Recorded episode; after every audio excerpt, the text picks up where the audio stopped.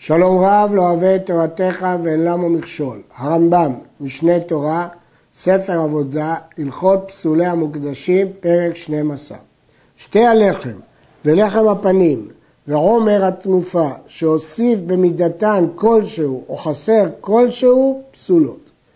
מקור הדברים בתוספתא, כל המנחות שריבה מידת חלות או חיסר מידת חלות הרי הן פסולות. אז אם כן זה כולל שתי הלחם שמביאים בעצרת, לחם הפנים שמביאים כל שבת ועומר התנופה שמביאים ממחרת הפסח, כל אלה פסולות עם ריבה או כיסא.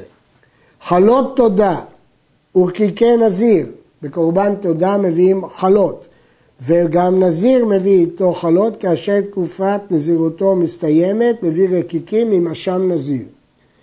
חלות תודה ורקיקי נזיר שחסרו, עד שלא נזרק דם הזבח, פסולים. משנזרק דם הזבח, כשרים.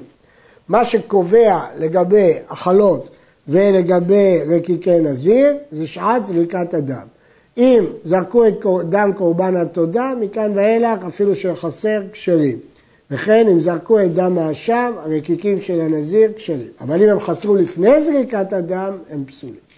וכן שתי הלחם שחסרו, עד שלא נזרק דמם של הכבשים, פסולים. משנזרק דמם, כשרים, כי הרגע הקובע הוא זריקת הדם. וכן שני סדרים שחסרו. שני סדרים הם שני סדרי הלחמים שעל שולחן הפנים, שמונחים איתם שני בזיחי לבונה שמוכתרים על המזבח בכל שבת. עד שלא הוכתרו הבזיחים, אם לפני שהקטירו את בזיחי הלבונה לחם הפנים חסר, פסולים. משהוכתרו כשרים. נמצא שהרגע הקובע לגבי לחם שמלווה קורבן הוא זריקת הדם. לגבי לחם הפנים שמלווה בבזיחי לבונה, משהוכתרו הבזיחים. אבל נסכים שחסרו, בין מי שקרב הזבח, בין עד שלא קרב, כשרים, ויביא נסכים אחרים למלותם. נסכים שקדשו בכלי שרת, הכנו אותם לנסח בתור כלי שרת, ונפסל הזבח. אם נפסל בשחיטה, לא קדשו הנסכים להיקרב. אי אפשר להקריב את הנסכים הללו.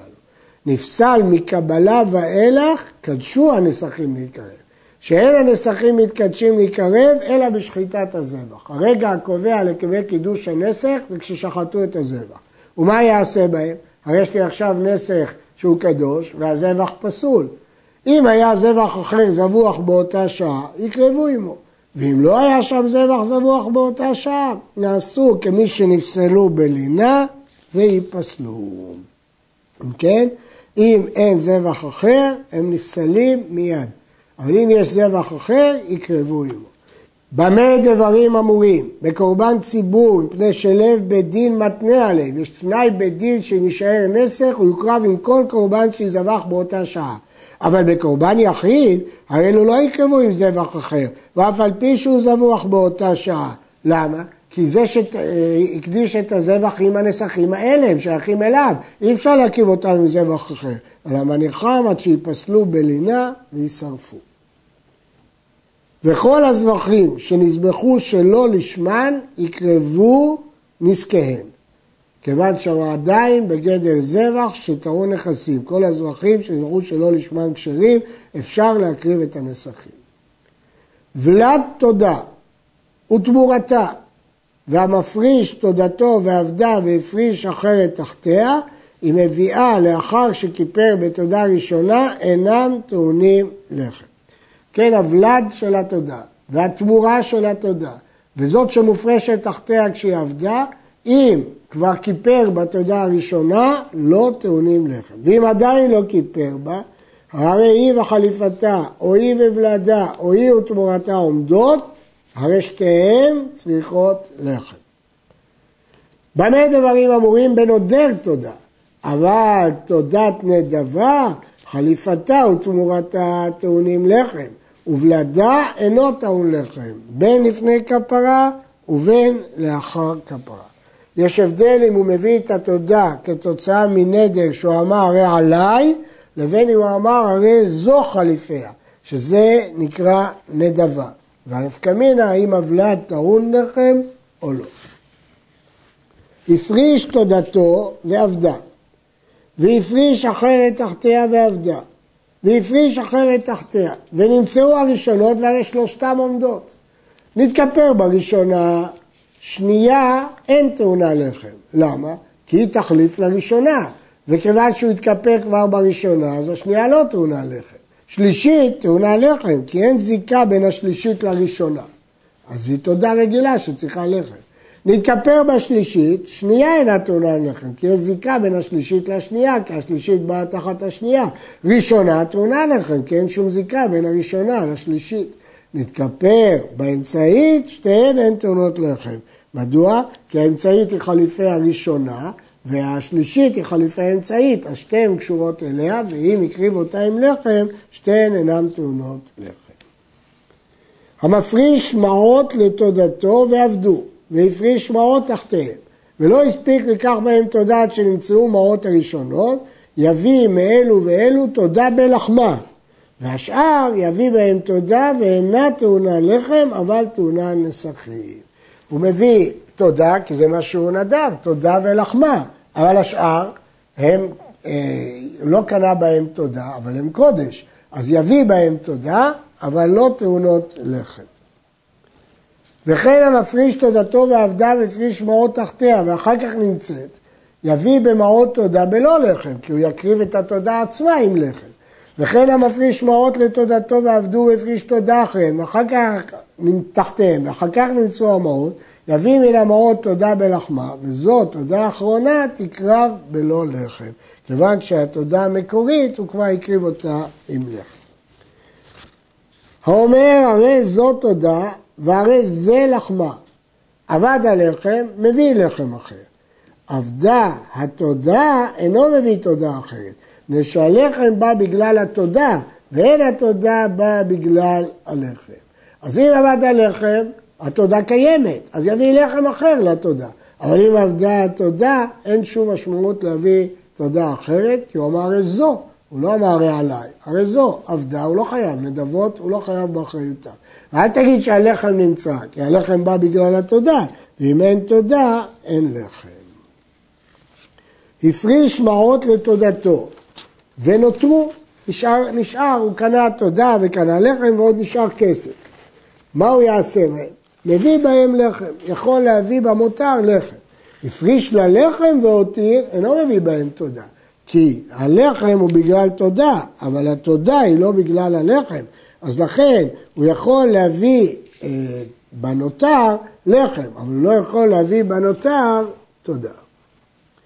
האומר הרי זאת תודה, ונתערבה בתמורתה, ומתה אחת מהם ואין ידוע איזו היא, הרי אז היא נשארת, אין לה תקנה. שאם יביא עמה לחם, שמע תמורה היא, ותמורה לא טעונה לחם. ואם מביאה בלא לחם, שמע תודה היא. לפיכך לא תקרב זו לעולם, אלא תראה עד שתיפול במור. כיוון שאמרנו שתמורה לא טעונה לחם, אז יש לנו בעיה, אנחנו לא יודעים אם להביא לחם או לא להביא לחם, ולכן תקרא, תראה עד שתיפול במור. הרעב"ד חולק על הרמב"ם ומציע להביא תודה אחרת עם לחמה, ובדמיה של הנותרת מן התערובת יביא תודה בלי לחם. אבל כבר הכסף משנה תירץ את הטענה של הרעב"ד. תודה שנפרסה חלה מחלותיה, כולן פסולות. צריך שיהיו כל הלחמים בשלמותם. יצאת החלה או נטמאת, שאר החלות כשרות. נפרס לחמה או נטמע או יצא עד שלא נשחטה התודה, הביא לחם אחר, כי שעת השחיטה קובעת ושוחט. ואם אחר שנשחטה נפרס או נטמע או יצא, הדם ייזרק, והבשר יאכל, והלחם כולו פסול, וידי נדרו לא יצא. נזרק הדם, ואחר כך נפרס מקצת הלחם או נטמע או יצא, תורם מן השלם על הפרוס ומן הטהור על הטמא ומה שבפנים על מה שבחוץ. כיוון שבשעת זריקת הדם הכל היה בסדר, אז הלחמים הותרו באכילה, אז אין בהם שום פסול. אלא הבעיה, איך הוא ירים תרומה לכהן? ודאי שהוא ירים מהכשרות או מהשלמות כדי לפתור את כל הלחמים. כלומר, ברישא, במקרה הראשון, הפסול היה לפני זריקת הדם, אבל כאן הפסול הוא אחר זריקת הדם. כיוון שאחר זריקת הטעם בעצם כל החלות כשרות, רק צריך לפתור את הבעיה של התרומה.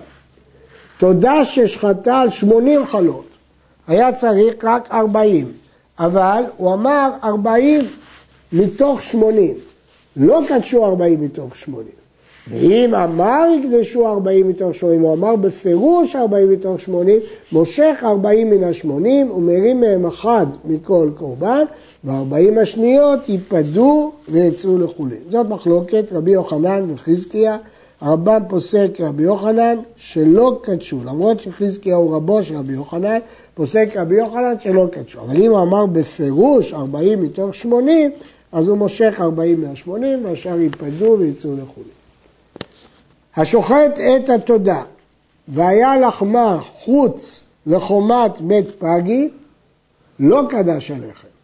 אבל אם היה חוץ לעזרה, קדש הלחם, אף על פי שאינו לפנים. כתוב במשנה, חוץ לחומה, ונחלקו רבי יוחנן וריש לקיש איזו חומה. הרמב"ם פסק רבי יוחנן שהכוונה לחומת בית פגי מחוץ להר הבית.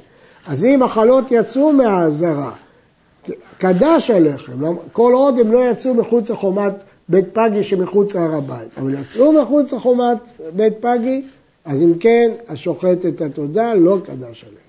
שחטה עד שלא קרמו פני הלחם בתנור. אפילו קרמו כולם חוץ מאחת מהם, לא קדש הלחם, מכיוון שמה מקדש את הלחם? השחיטה. וכיוון שבשעת השחיטה עוד לא היה לחם, הוא לא היה אפוי, אז לא קדש הלחם. שחטה ונפסלה בשחיטתה במחשבת זמן או במחשבת מקום, קדש הלחם. למה? כי הפסול הוא פסול ספציפי בזבח. נמצאת בעלת מום או טרפה או שחטה שלא לשמה, אז כל השחיטה בכלל פסולה, לא קדש הלחם. וכן הדין באל נזיר עם הלחם עמו. כלומר, מחשבה שנעשית אחר השחיטה, שחיטה כשרה קידשה את הלחם. אבל אם יתברר שהשחיטה לא הייתה כשרה, כמו בטרפה או מום או שלא לשמה, לא היה זבח. אם לא היה זבח, לא קדש עליה. עד כאן.